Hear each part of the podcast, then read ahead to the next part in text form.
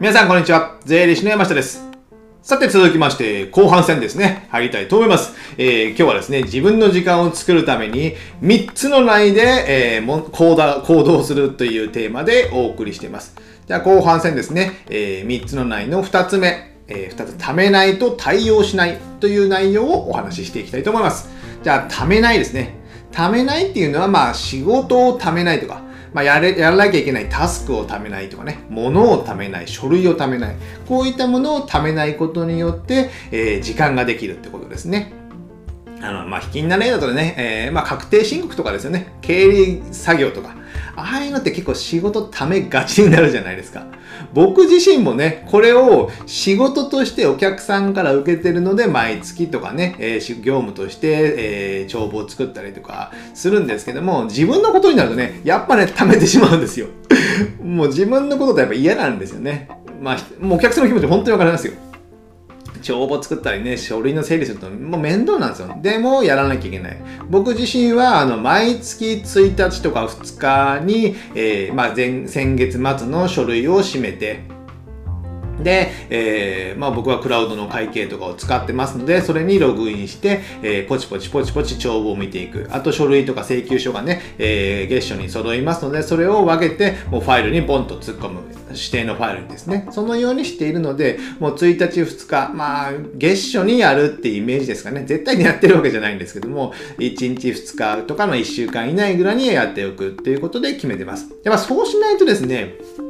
じゃあ、帳簿って1年間取引があって、それを、えーまあ、決算とかして確定申告とね、法人とかだったら税金の申告とかも必要なんですけども、じゃあ、それが1年分溜まったらですね、もう1年前のこととか、書類の整理が、あれがない、これがないって、ね、どこに行ったのかわからないんですよ。ですので、この、まあ、毎日やる必要もないと思うんですよね。毎日帳簿つけるとかね。そんな大きな企業だったらあるかもしれませんけども、小さな会社であればそういったこともしなくていいので1ヶ月分をどっかでやる。翌月の10日にやると10日までにやるとかですね。ある程度その1時間とか2時間の枠を使って、えー用意しておく。まあもうコマ数をね、えー時間割を作っておくんですよ。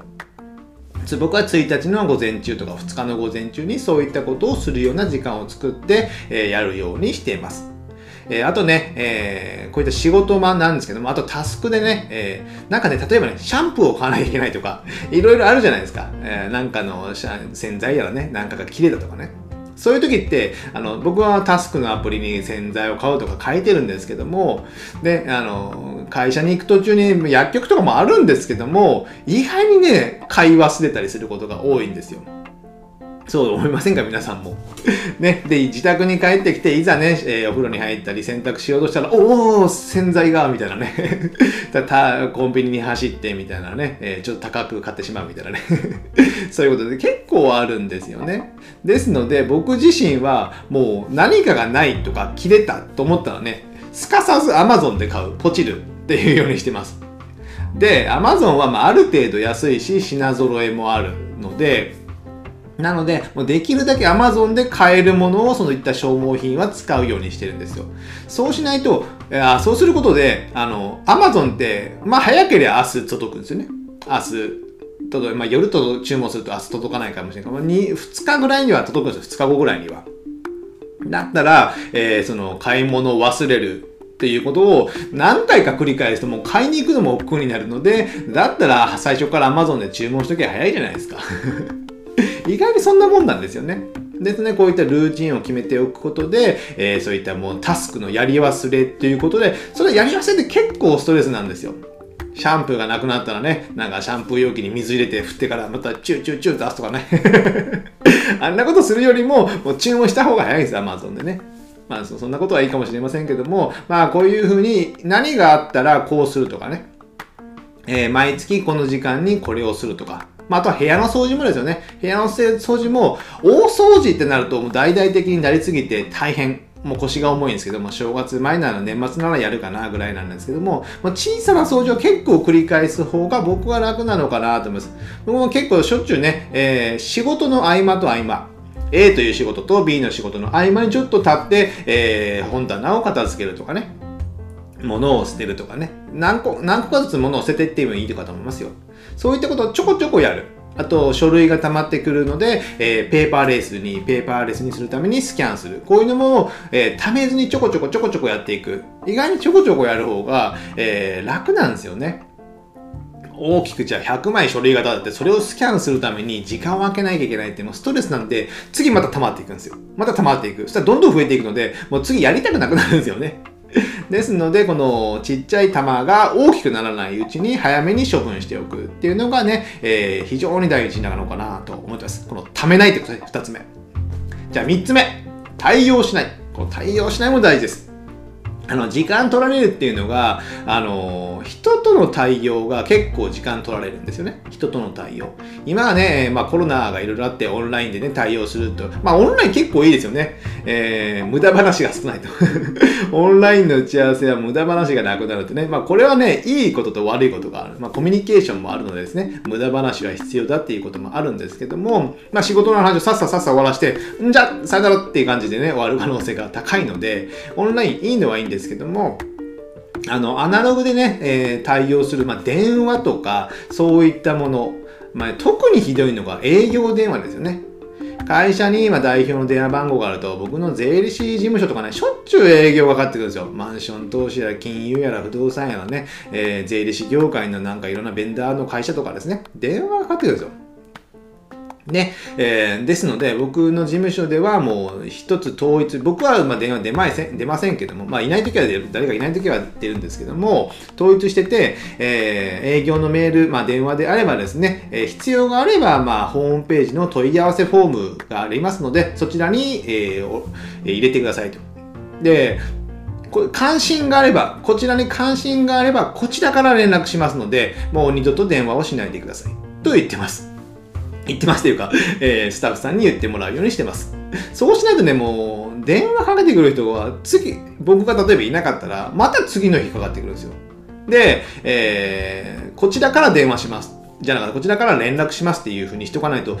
問い合わせフォームに入力して、問い合わせフォーム見られましたかって電話かかってくるんですよね。アホチンかみたいなね。そんなね、営業の、あなたの時間をなんでその仕事で奪われなきゃいけないのか。やっぱスタッフの方もなんか作業をしてて、パソコンで入力作業をしてて、その間に電話がかかってくるとすれば、作業がそこで一旦ストップするんですよ、電話取るとなれば。で、ストップして、まあ、うんわーわーって言って、えー、切って、またスタートしなきゃいけないんですその復活するまでの時間っていうのも、やっぱね、エンジンかかるまでにね、えー、大変じゃないですか。そんなね、無駄な時間を、本当はね、もう全部ね、転送したいんですよね。電話をね。まあでも電話かかってくる方もね、いらっしゃるので、まあそう仕方ないなというのがしてるんですけども、ですので、まあ対応するときは、まあ電話をばっかりする人はもう、まあお客さんなんか、僕はあんまり付き合わないです。で、取引先とかで、えー、付き合う人にも、すべてもメールでお願いします。電話だと、えー、直接かかってきて僕がいるかどうかもわかんないじゃないですか。そんなものね、なんとかさんから電話がありましたとか言われてね、えー、じゃあ今度かけたらね、えー、なん携帯にかけたら、なんとかさんは、あ、携帯会社にかけたら、なんとかさんは今ちょっと席を立って打ち合わせ中ですみたいなね。そしたらまた今度あっちからかかってきて、その時は僕がいないとかね、もうキャッチボールにならないじゃないですか。ですので、もう電話は僕嫌いなので、もうすべて対応はメールにしてくれって言ってですね。まあじゃあメールがダメな人はもう、もう本当そもそも会わないとかですね。